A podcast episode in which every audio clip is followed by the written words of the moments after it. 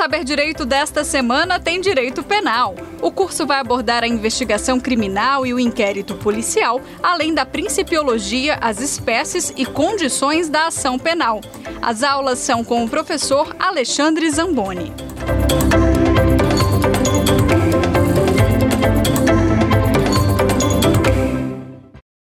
Olá, meus amigos, minhas amigas. Vamos dar início à nossa segunda aula deste minicurso denominado Persecução Penal. Apenas a título de rememoramento, na nossa primeira aula, nós começamos com os conceitos preliminares, basilares da persecução penal. Por que ela existe? De que fases ela é composta? Então, nós vimos que nós temos a primeira fase da persecução penal, que é a fase investigatória, e temos a segunda fase, que é a fase judicial. A gente ainda está na fase investigatória. Toda a nossa primeira aula foi, de, foi sobre ela, esta segunda também será sobre ela. E aí, somente a partir da terceira é que entraremos na fase judicial da persecução penal. E aí, na primeira aula, ainda falando sobre ela, nesse, nesses, nesses primeiros momentos da primeira aula, eu falei sobre a ideia, né? o conceito da persecução penal. Depois eu entrei onde? No inquérito policial, que é o procedimento investigativo que está disciplinado no Código de Processo Penal, embora, como vimos, Alhures não seja ele o único que existe. Aí nós discorremos sobre as principais características do inquérito policial e depois falamos rapidamente sobre as formas de instauração do inquérito. Pois muito bem, ainda dentro da seara do inquérito policial, nós vamos agora falar sobre diligências investigatórias que podem vir a ser empreendidas dentro do âmbito do inquérito policial. Olha só, gente, é muito importante que lembremos que o inquérito policial é um procedimento oficial ele é levado a cabo por órgão do Estado, presidido por autoridade estatal, no caso, delegado de polícia. E por conta disso, e por conta disso, talvez soe até um pouco é, dispensável dizer, digamos assim, desnecessário dizer, mas por excesso de zelo, gente, se o inquérito policial é um procedimento de investigação do Estado, tem que ele se pautar pela legalidade. Então, o delegado ele tem que se pautar, ele tem que se comportar, ele tem que ditar os rumos da investigação, sempre respeitando os limites impostos pela legalidade e pela ordem jurídico-constitucional. Nós sabemos, qualquer de nós sabe, que a nossa Constituição Federal nos dá uma série de direitos e deveres. Direitos e deveres estes que estão disciplinados de forma exemplificativa no artigo 5 da Constituição. Então a gente não precisa ser da área jurídica para saber que o nosso asilo, que a nossa casa, melhor dizendo, é asilo inviolável. Nós não precisamos ser da área jurídica para sabermos que nós temos direito ao sigilo de nossas ligações telefônicas. Nós temos direito à intimidade. Nós temos direito de imagem. Nós temos direitos que são nos concedidos pelo Estado para que possamos viver harmonicamente.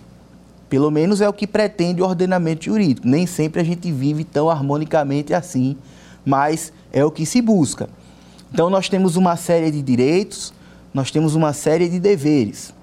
Se eu quero que minha casa seja asilo inviolável, se eu quero que isso seja respeitado, se espera que eu respeite também.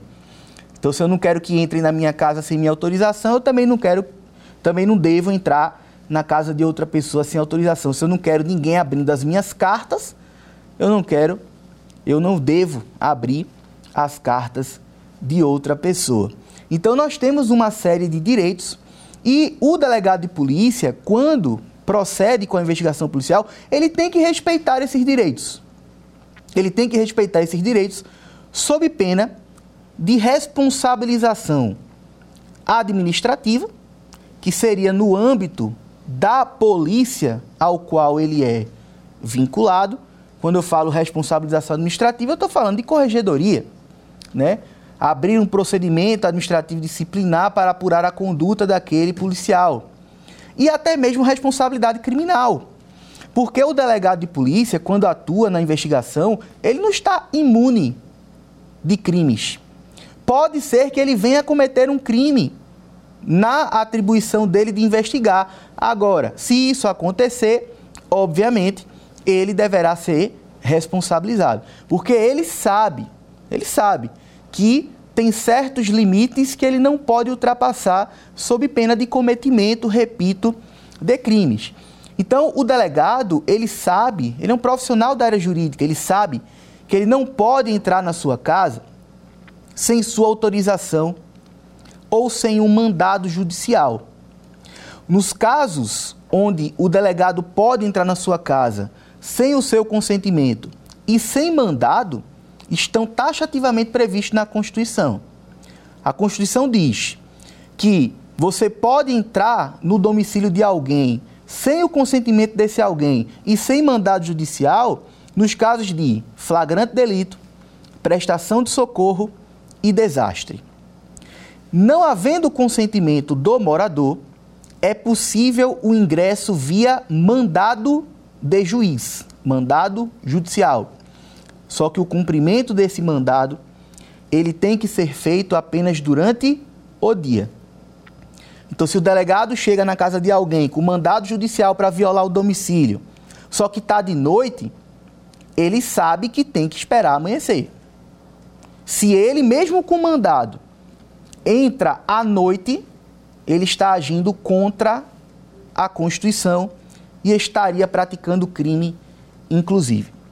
Então, a legalidade, o respeito aos direitos e garantias fundamentais, aos direitos e garantias fundamentais são coisas, são lições muito básicas, muito preliminares, muito basilares para toda e qualquer investigação criminal. Então, o respeito à legalidade tem que estar sempre presente por parte da, da polícia, por parte do delegado, seus agentes seus escrivães. Aí, agora veja, como já dito tantas vezes, o inquérito policial tem procedimento previsto no Código de Processo Penal. Isso implica dizer, inclusive, que o Código de Processo Penal nos elenca algumas diligências que podem ser realizadas pela polícia. Nos artigos 6 e 7 do Código de Processo Penal, nós temos uma série de diligências que podem vir a ser empreendidas pela polícia. Esse rol, entretanto, é um rol exemplificativo. É o que a gente chama no direito de números abertos. Números abertos. É um rol aberto, ou seja, admite ampliação. E o que significa dizer que admite ampliação?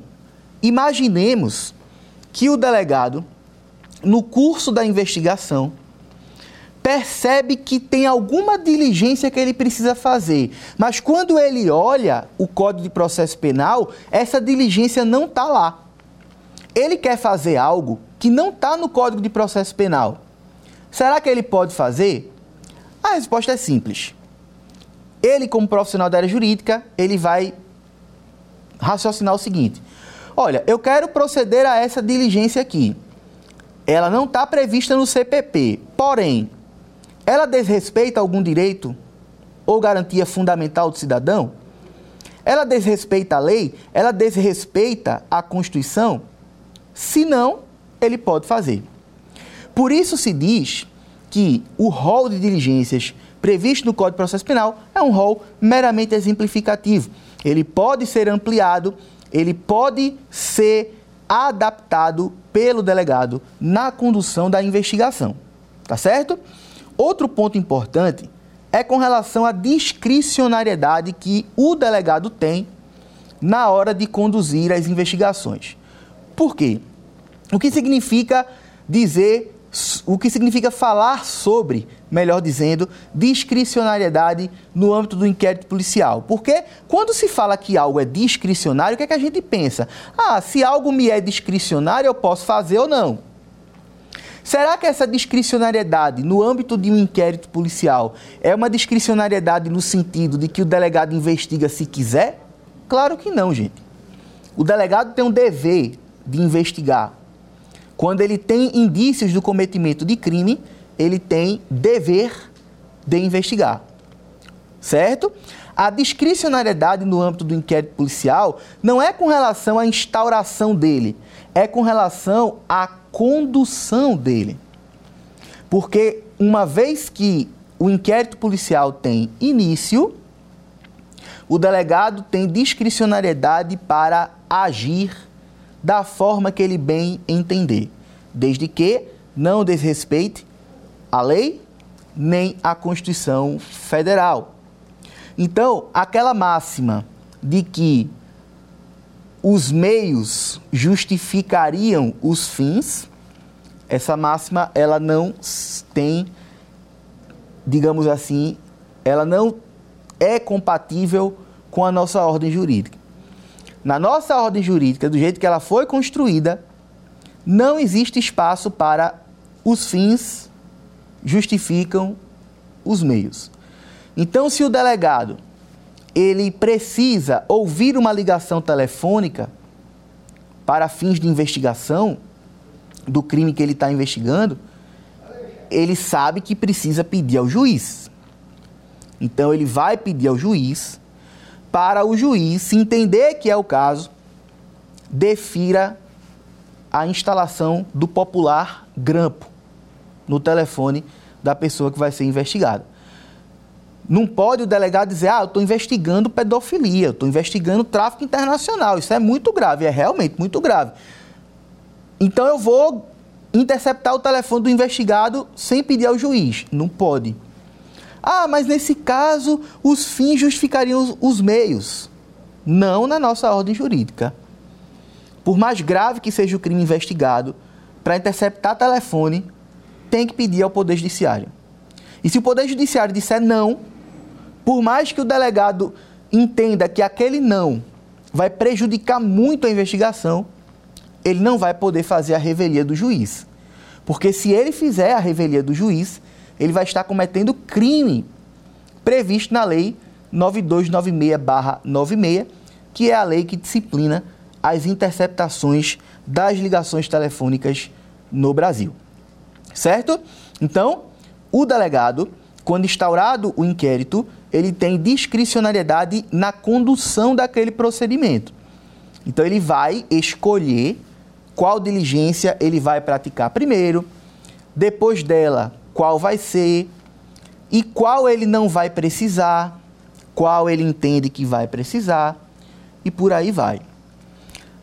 Na aula anterior, em determinado momento, eu até comentei assim, eu perguntei para vocês, será que alguém pode pedir para que o delegado proceda com determinada diligência? Pedir pode. Se ele vai fazer ou não, não sei.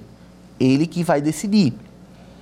Como falei também na aula anterior, só existe uma diligência que, se requerida pelo delegado e o delegado negar,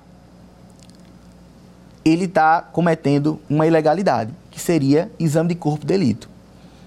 Então, quando o crime deixa vestígio, o exame de corpo de delito é obrigatório. Se o delegado não fez e foi pedido a ele, ele não pode negar. Se negar, o interessado pode entrar com um mandado de segurança criminal para que o exame de corpo de delito seja realizado, porque o delegado é obrigado a fazer.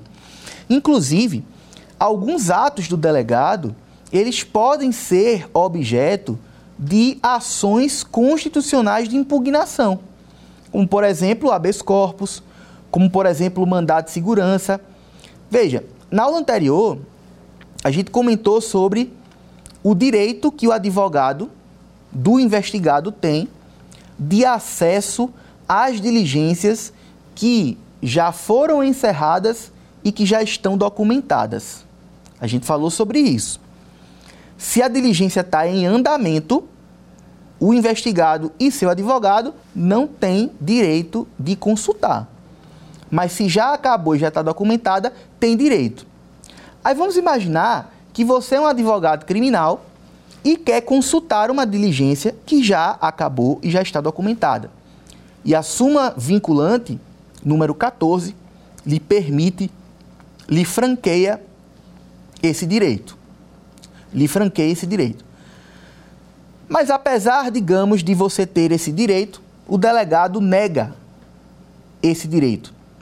Nesse caso, você poderia impetrar um mandado de segurança, porque direito líquido certo seu de acesso àquilo está sendo negado. Então você impetraria um mandado de segurança, ou você poderia entrar com uma reclamação direto no Supremo Tribunal Federal, porque tratar-se-ia, neste caso, de um desrespeito por parte da autoridade policial a uma súmula vinculante. Súmula vinculante, que é súmula vinculante, é Supremo Tribunal Federal. Então você, nesse caso, poderia mandar de segurança ou com uma reclamação direto no Supremo pelo fato da autoridade policial estar desrespeitando aquela súmula vinculante de número 14. Tá certo? Bom, então agora vamos entrar no rol de diligências que são exemplificadas no Código de Processo Penal. Inclusive, eu já peço a permissão dos senhores porque, é, com relação a esse rol de diligências, como é uma, um conhecimento de, digamos assim, mera memorização, então eu tô com eu tô com a lei aqui na minha mão, então algumas vezes eu vou precisar ler a letra da lei, porque eu não tenho decorado todos os incisos do artigo 6 por exemplo. Então, como é letra de lei, vez ou outra, eu vou precisar ler aqui a letra da lei para que a gente teça comentários em cima dela, certo? Então, olha só, rol de diligências de forma exemplificativa no inquérito policial temos disciplinado, portanto, no Código de Processo Penal. E aí vamos lá. Nós temos aqui no artigo 6 dez incisos que trazem algumas das diligências que podem ser realizadas pelo delegado na condução de um inquérito policial. O artigo 6 do CPP, então, nos diz: Logo que tiver conhecimento da prática da infração penal, a autoridade policial deverá dois pontos. Inciso 1. Dirigir-se ao local. Que local? Do crime providenciando para que não se alterem o estado e conservação das coisas até a chegada dos peritos criminais. Bom, isso é fácil a gente ver no cotidiano ou até mesmo nos jornais. Quando a gente assiste algum jornal, principalmente aqueles jornais que trazem notícias policiais, notícias de crime, a gente vê bastante o que a gente conhece por cena do crime. Às vezes você está dirigindo por um lugar, por uma estrada, e quando você olha para o lado, você vê né, um determinado local que está isolado né, por, por fitas e cones, e a polícia está ali. Bom, muito provavelmente aquilo é uma cena de crime. E aí a cena de crime, de acordo com o Código de Processo Penal, deve ser preservada, conservada pela polícia até a chegada dos peritos. Porque olha só, poucas coisas para a elucidação de crime e autoria são tão importantes quanto a cena do crime. Então você assistindo aí vários seriados, filmes e etc, você vai ver incontáveis cenas de polícia chegando onde? Na cena do crime. Porque é na cena do crime que provavelmente a polícia conseguirá coletar material de DNA. E o DNA é uma ferramenta importantíssima para que se consiga chegar à autoria de determinado crime. Inclusive, gente, quando se altera dolosamente cena de crime, a gente tem crime previsto no Código, no Código Penal, perdão, para isso que é o crime de fraude processual. Então, muitas vezes, quando alguém dolosamente, com a intenção de prejudicar o trabalho do Estado, altera cena de crime, ela está praticando crime. Na maioria das vezes, o crime é o de fraude processual, certo? Então, quando o crime ocorre, essa conservação, essa preservação da cena do crime é de responsabilidade da Polícia Judiciária, presidida, portanto, pelo delegado de polícia, certo? No inciso 2, nós temos que deverá a polícia apreender os objetos que tiverem relação com o fato, após liberados pelos peritos criminais. Olha, a perícia criminal é uma, uma atribuição das mais importantes que existem no ordenamento jurídico. De verdade. Os peritos criminais, eles são importantíssimos. Eles são, gente, indispensáveis para o sucesso de uma investigação criminal. Então, a perícia criminal, eu sempre digo isso. Como professor de direito criminal, eu conheço bem a importância da perícia, por isso sempre digo que a perícia criminal, ela deve ser cada vez mais valorizada, cada vez mais aparelhada, porque perícia com excelência é quase certeza de elucidação de crimes. Então, os peritos, quando chegam no local do crime, o show começa, né? digamos assim, o show de conhecimento deles. Eles sabem o que é que pega, o que é que não pega, o que é que precisa, se tem saliva, se tem fio de cabelo, se tem sangue para coletar DNA, essas coisas. Os peritos, eles trabalham com isso. A perícia consegue, inclusive, muitas vezes, saber se um disparo de arma de fogo foi execução ou não foi execução, a que distância foi, a que ângulo foi. Então, quando se estuda criminalística, a gente aprende que existem alguns ângulos de disparo de arma de fogo que são ângulos que indicam que houve execução e não um mero disparo de legítima defesa ou um tiro, entre aspas, acidental, que é o que popularmente se chama de bala perdida, por exemplo. E aí, essa apreensão de objetos por parte da perícia também é uma atribuição muito importante quando os peritos chegam ao local. Gente, quando eles chegam ao local, é claro que, pela experiência deles, eles sabem o que é que importa não importa. Mas na dúvida, ele leva. Na dúvida, eles levam tudo. Quando a pessoa é presa em flagrante, o que tiver com ela vai junto com ela. Então, se ela foi presa em flagrante, ela tinha, ela estava com um carro, o carro vai ser apreendido. Vai ser apreendida a carteira dela, o colar dela, o sapato dela, tudo que tiver com ela vai ser apreendido. Por quê? Porque naquele momento a gente não tem como ter certeza do que efetivamente importa ou não. Daí, depois da apreensão, é que a polícia vai dizer, ó, isso aqui vai ficar retido porque importa para a investigação. Agora isso aqui pode devolver. Inclusive, curiosamente, por esses dias, é, conversando né, com, com amigos e tal, aí um amigo falou que tomou conhecimento que um conhecido dele né, foi alvo de uma operação policial.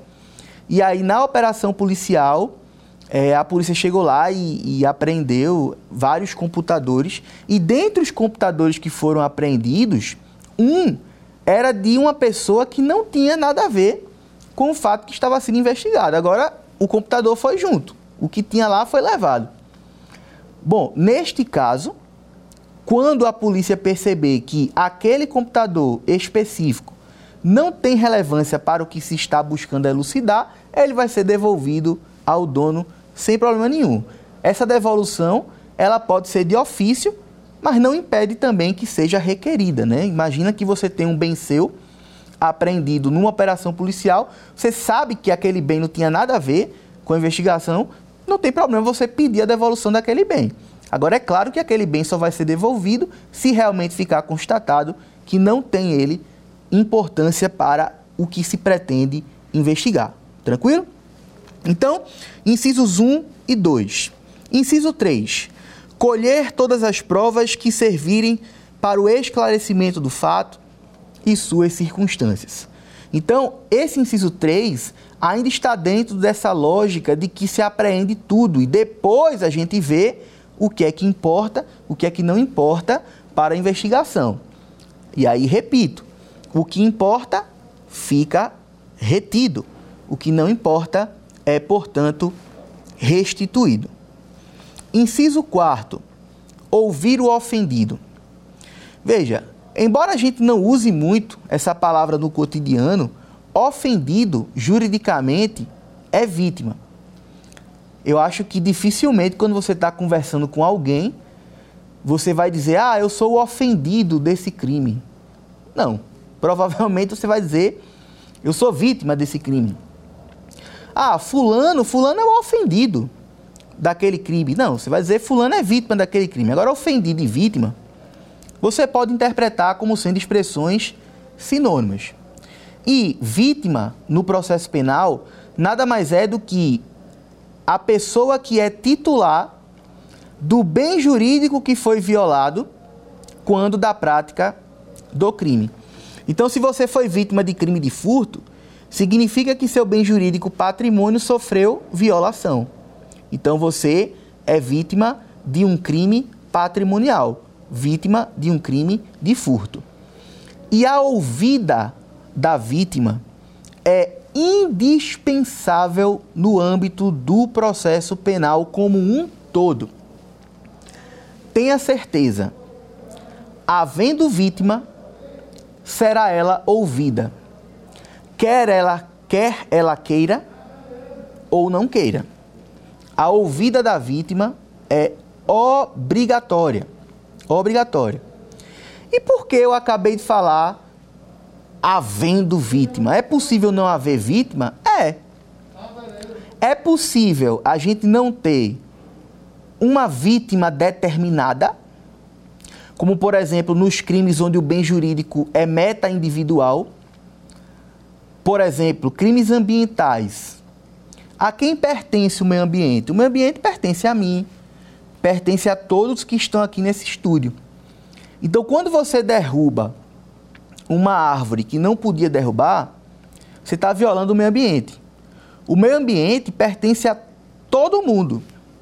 Então, todo mundo, a coletividade, a sociedade como um todo, é vítima daquele crime.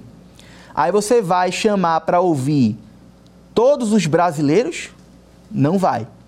Então, nós temos crimes como os crimes ambientais, nós temos crimes como os crimes contra a fé pública. Nós temos crimes, por exemplo, contra o respeito e sentimento aos mortos. Crimes estes onde a vítima é toda a coletividade. E aí você não vai ouvir todo mundo. Então, nesse caso, a gente diz que há o que se chama de crime vago. Crime vago é onde a vítima é toda a coletividade, toda a sociedade. A gente não tem como dizer, essa pessoa específica foi vítima, então eu vou ouvi-la. Não tem como isso. Então, são crimes onde popularmente se diz que não há vítima. Mas tecnicamente há vítima, só que a vítima é toda a sociedade, toda a coletividade, e aí não tem como ouvir todo mundo. Temos casos onde existe vítima, só que a vítima não tem mais vida. Por exemplo, vítima de crime de homicídio consumado. Se a pessoa é vítima de crime de homicídio consumado, o homicídio, portanto, sendo consumado, isso significa que a vítima morreu. Então a gente tem vítima, que é a pessoa que morreu. Mas a gente não tem mais ela o quê? Viva, para que ela deponha. Então, nesse caso, não vai ter ouvida da vítima. Quando se, quando se fala em investigação por crime de homicídio consumado, a gente não vai ter ouvida da vítima porque a vítima não está mais entre nós. Agora, um crime de estupro, onde a vítima está viva, um crime de roubo, onde a vítima é determinada e está viva, um crime de extorsão, onde a vítima é determinada e está viva, um crime de estelionato, onde a vítima é determinada e está viva. Nesses casos, a oitiva da vítima é obrigatória. O que às vezes causa uma certa aflição na vítima em si. Por quê? Porque, veja, como eu falei, deixa eu botar aqui rapidinho, como eu falei na aula anterior, nós temos crimes onde a polícia dar início à investigação sem precisar da manifestação de vontade de qualquer pessoa e podendo ser inclusive contra a vontade de alguém, alguém este que pode ser a vítima inclusive. Olha, até 2018, mais especificamente, segundo semestre de 2018, nós tivemos a edição da Lei 13.718, que modificou a ação penal nos crimes sexuais. Até a edição desta lei, os crimes de estupro que não fossem com vítimas menor, menores ou vulneráveis, a regra era que a ação penal seria pública condicionada à representação. O que significaria dizer que se uma pessoa fosse vítima de estupro e ela não sendo menor ou vulnerável, a ação penal seria pública condicionada à representação dela, à manifestação de vontade dela. Ou seja, o Estado somente poderia atuar, somente poderia iniciar uma investigação se a vítima quisesse. E há casos na literatura de relatos de vítimas de crime sexual que, em que pese terem sido vítimas de crime sexual, não têm interesse na atuação do Estado. Por quê? Porque aquilo foi tão cruel, aquilo foi tão desumano, que ela quer simplesmente esquecer que aquilo existiu. Ela quer tentar esquecer que aquilo existiu. Então ela não quer contar aquilo para a polícia. Ela não quer contar aquilo para um juiz, para um promotor. Ela quer esquecer. Era essa a lógica era essa a lógica de ação penal em crime sexual ser pública condicionada à representação. Era evitar o que se chama na literatura de streptus iudice, que é o escândalo do processo. Uma pessoa que é vítima de crime sexual, quando ela vai prestar o seu depoimento, ela vai acabar revivendo. Invariavelmente, ela vai reviver aquele momento que lhe causou tanta dor, tanto trauma. Aí o que é que ocorreu? Com a Lei 13.718, todos os crimes sexuais passaram a ser de ação penal pública incondicionada. Ou seja, o Estado, através desta lei, passou basicamente a dizer o seguinte: se um crime sexual ocorrer e vitimar alguém, eu não me importo se esse alguém não quer falar sobre. Por quê?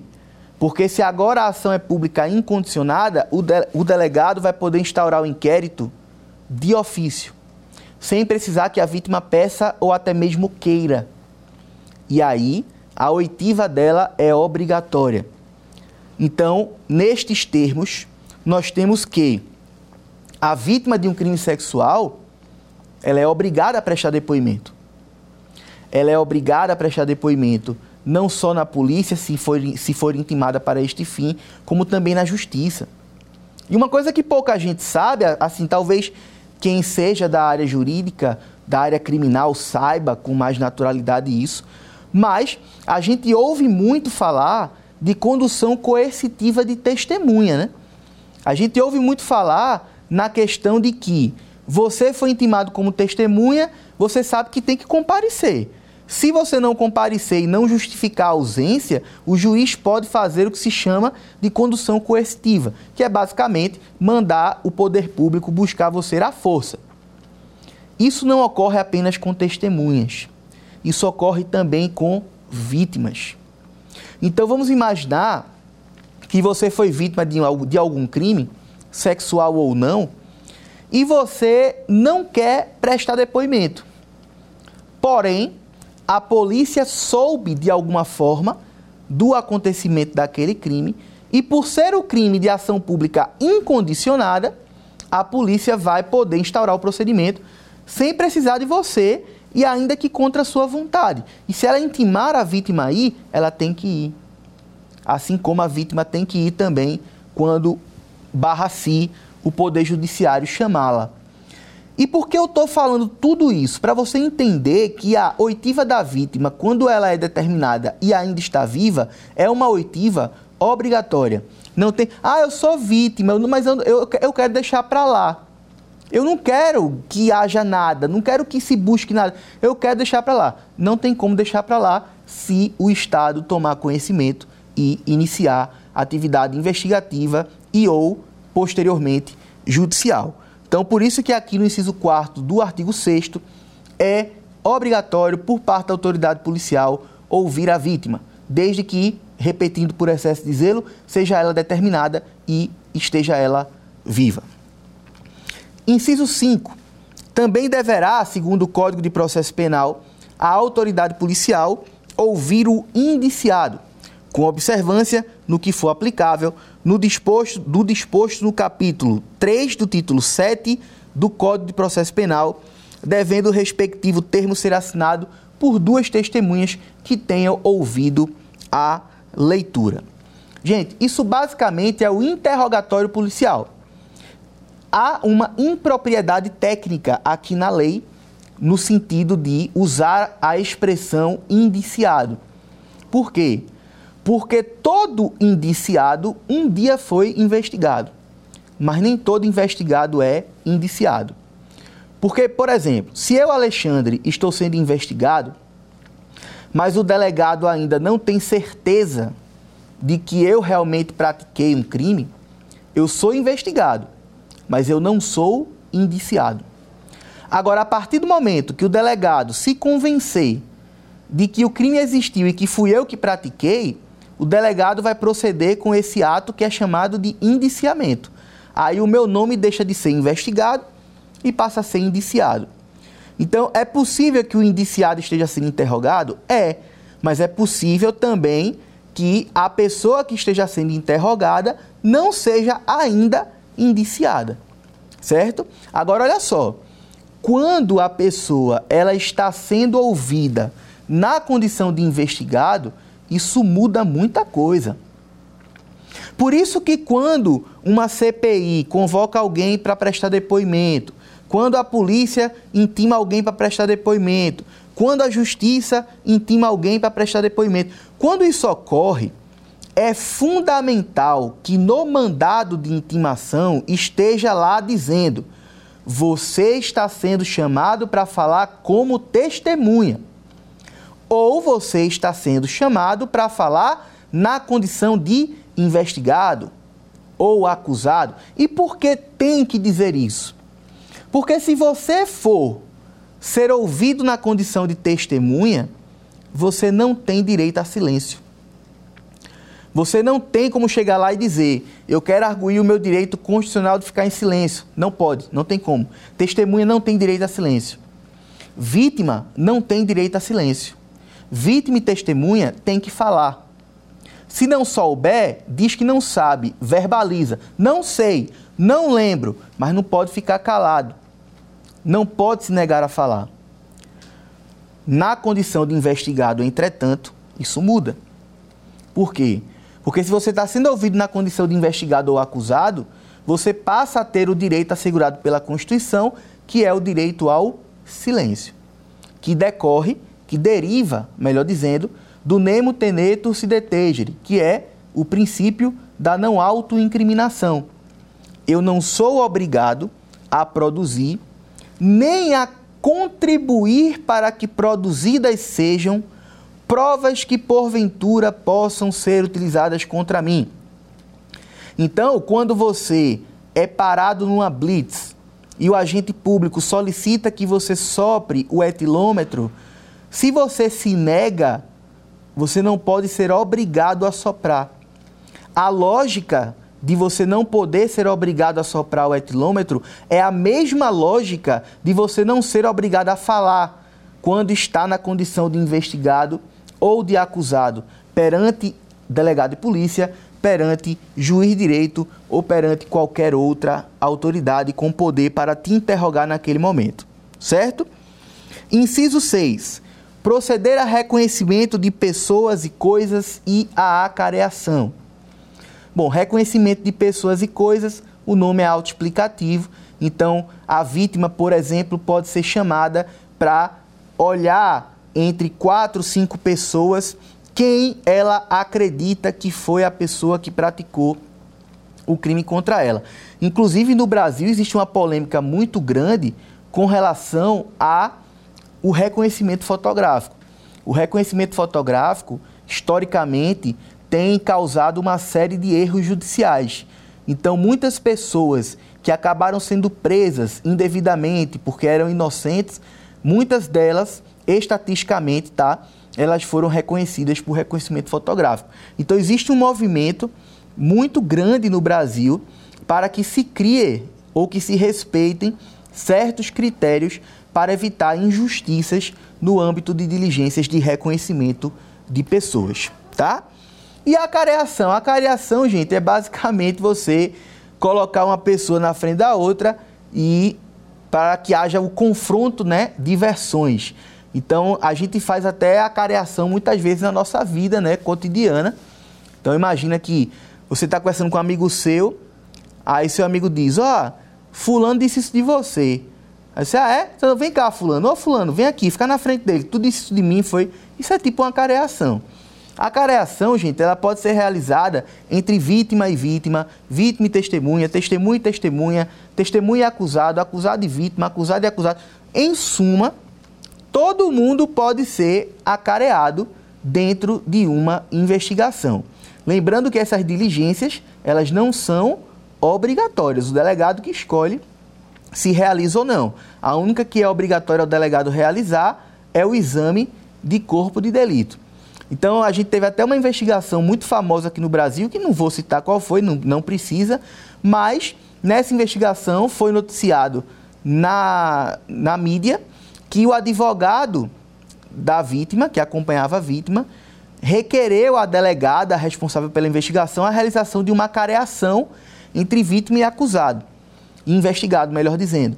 Mas aí a delegada negou, disse que não entendia ser caso de acareação e está tudo certo. Ela não seria, a delegada não poderia ser obrigada a realizar essa acareação se entendesse que não era necessária. Inciso 7. Determinar, se for o caso, que se proceda a exame de corpo de delito e quaisquer outras perícias. Alexandre, determinar se for o caso, exame de corpo de delito, mas você não disse que ele é obrigatório.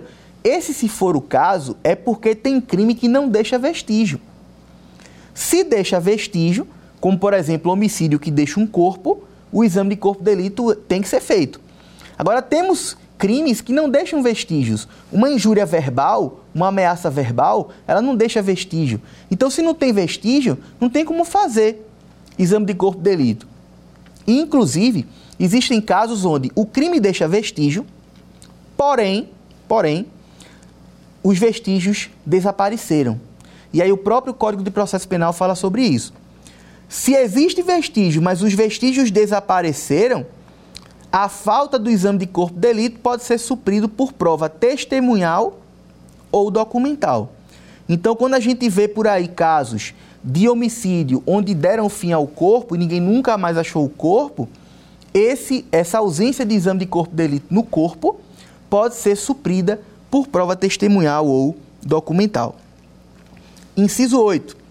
Ordenar a identificação do indiciado pelo processo datiloscópico, se possível, e fazer juntar os autos sua folha de antecedentes. Aqui você tem que prestar atenção no seguinte: a regra de identificação no Brasil é a identificação civil.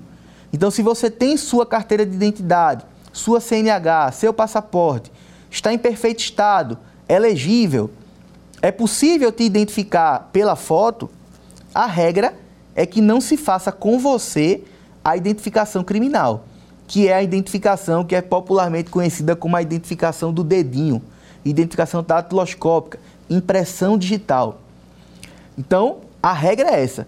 Se você está satisfatoriamente identificado civilmente, o correto é que você não seja identificado criminalmente, não seja identificado pela via datiloscópica.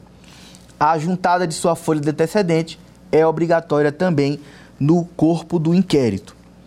De acordo com o inciso 9, nós temos que é a atribuição do delegado averiguar a vida pregressa do indiciado sob o ponto de vista individual, familiar e social, sua condição econômica, sua atitude e estado de ânimo antes e depois do crime e durante ele, e quaisquer outros elementos que contribuírem para a apreciação do seu temperamento e caráter. Isso é uma atribuição do delegado que visa ajudar lá na frente, no caso de eventual ação penal, no caso de eventual condenação criminal, quando o juiz vai fazer o processo de dosimetria, que é o processo de cálculo da pena. Então, o delegado aqui, ele atua visando talvez ajudar lá na frente em caso de eventual processo de condenação criminal. E o inciso 10, que é o último do artigo 6 colher informações sobre a existência de filhos, respectivas idades destes filhos, se houver, e se possuem alguma deficiência, e o nome e o contato de eventual responsável pelos cuidados do filho, indicado pela pessoa presa. O artigo 7, por sua vez, fala sobre reprodução simulada dos fatos. Lembrando que a reprodução simulada dos fatos ela só vai ocorrer se não contrariar a moral e a ordem pública. Então, você quer reconstituir um possível crime de roubo? Tranquilo. Agora, você vai reconstituir um crime de estupro? Você vai fazer a vítima de um crime de estupro participar de uma reconstituição? Não faz sentido. E aí, esse, essa reprodução simulada dos fatos, tal como as outras diligências, não são obrigatórias. Lembra sempre que a única obrigatória é o exame de corpo de delito, certo? Muito bem, então essas são as diligências que estão elencadas no Código de Processo Penal. Lembrando sempre que o delegado ele pode proceder a outras diligências que não estejam aqui catalogadas, desde que desde que não desrespeitem a legalidade. Beleza? E a Constituição, obviamente. Muito bem. Prazos para a conclusão do inquérito. Aqui preste atenção. O inquérito é um procedimento temporário. Então, ele quando começa, ele tem prazo para acabar. Ele não pode ficar ad eterno. E aqui é muito simples. Nós temos um prazo regra e alguns prazos de exceção. Vamos lá. A regra, de acordo com o artigo 10 do CPP, é que se o investigado está solto, o prazo é 30 dias. 30 dias estes que podem ser prorrogados. Se o investigado, entretanto, estiver preso, o prazo é de 10 dias.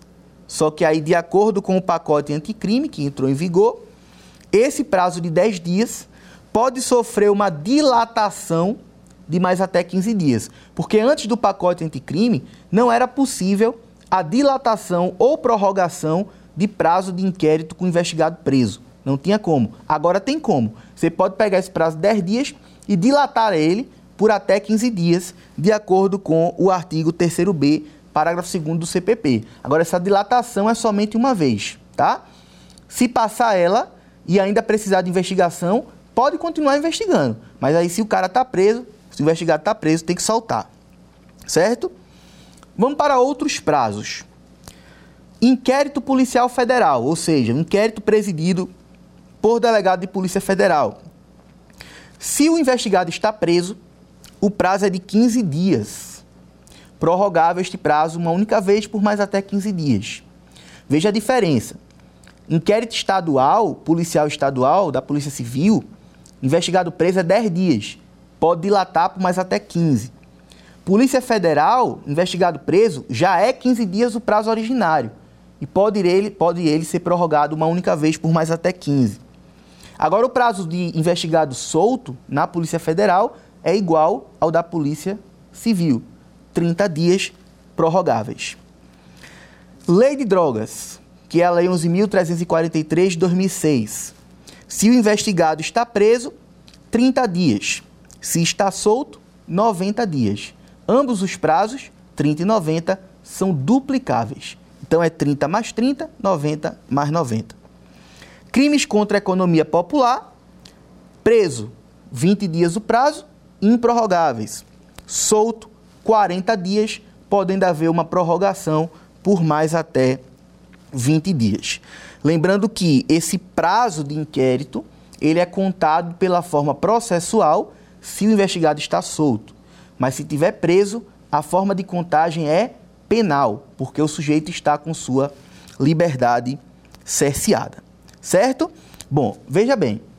A última informação aqui dessa aula é sobre arquivamento. Até o momento desta gravação, nós temos que o artigo 28 do Código de Processo Penal, que foi que teve sua redação modificada pelo pacote anticrime, ele está com sua eficácia suspensa por força de decisão do Supremo. Cuidado, não é que ele não está em vigor, ele está em vigor, mas a eficácia, a aplicação dele no mundo dos fatos está com eficácia suspensa. Então, por excesso de zelo, eu vou lembrar a vocês como era antes do pacote anticrime e como passou a ser depois do pacote anticrime, independentemente se a nova redação está ou não, neste momento, com a eficácia suspensa. Antes do pacote anticrime, somente o juiz poderia arquivar inquérito policial, mas ele não podia arquivar de ofício. Alguém tinha que pedir. E quem é que deveria pedir? O Ministério Público. Então, antes, o Ministério Público pediu arquivamento. Se o juiz concordasse, arquivava. Se o juiz discordasse, mandava para a Procuradoria-Geral do Ministério Público. E aí lá, o procurador, dando razão ao juiz, determinava o arquivamento. Mandava para o juiz arquivar.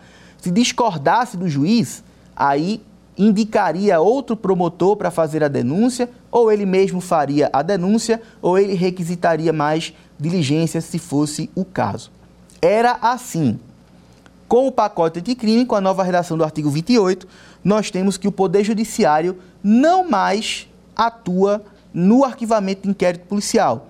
Quem arquiva o inquérito policial, pela nova redação do artigo 28 do Código de Processo Penal, dada pelo pacote anticrime, é o próprio Ministério Público. O próprio Ministério Público, se entender que é o caso, ele mesmo ordena o arquivamento. O Poder Judiciário não mais tem a atribuição de arquivar o inquérito policial, repito, de acordo com o novo artigo 28 do Código de Processo Penal. Bom, vamos dar uma olhadinha aqui nas nossas três perguntinhas de praxe sobre o que trabalhamos aqui nessa segunda aula. Vamos ver aqui a primeira pergunta.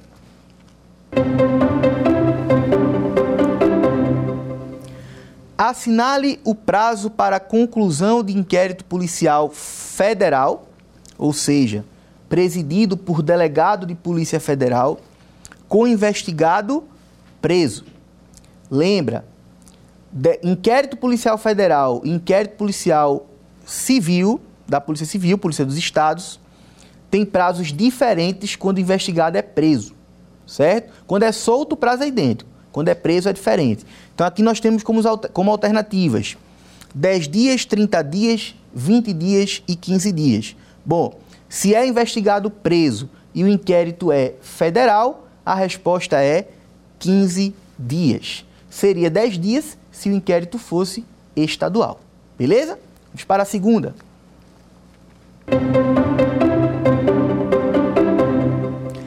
Assinale o prazo para a conclusão de inquérito policial, olha só a ressalva, estadual, com o investigado preso. Então, se inquérito policial é estadual o investigado está preso, resposta letra A, 10 dias. Vamos à terceira pergunta.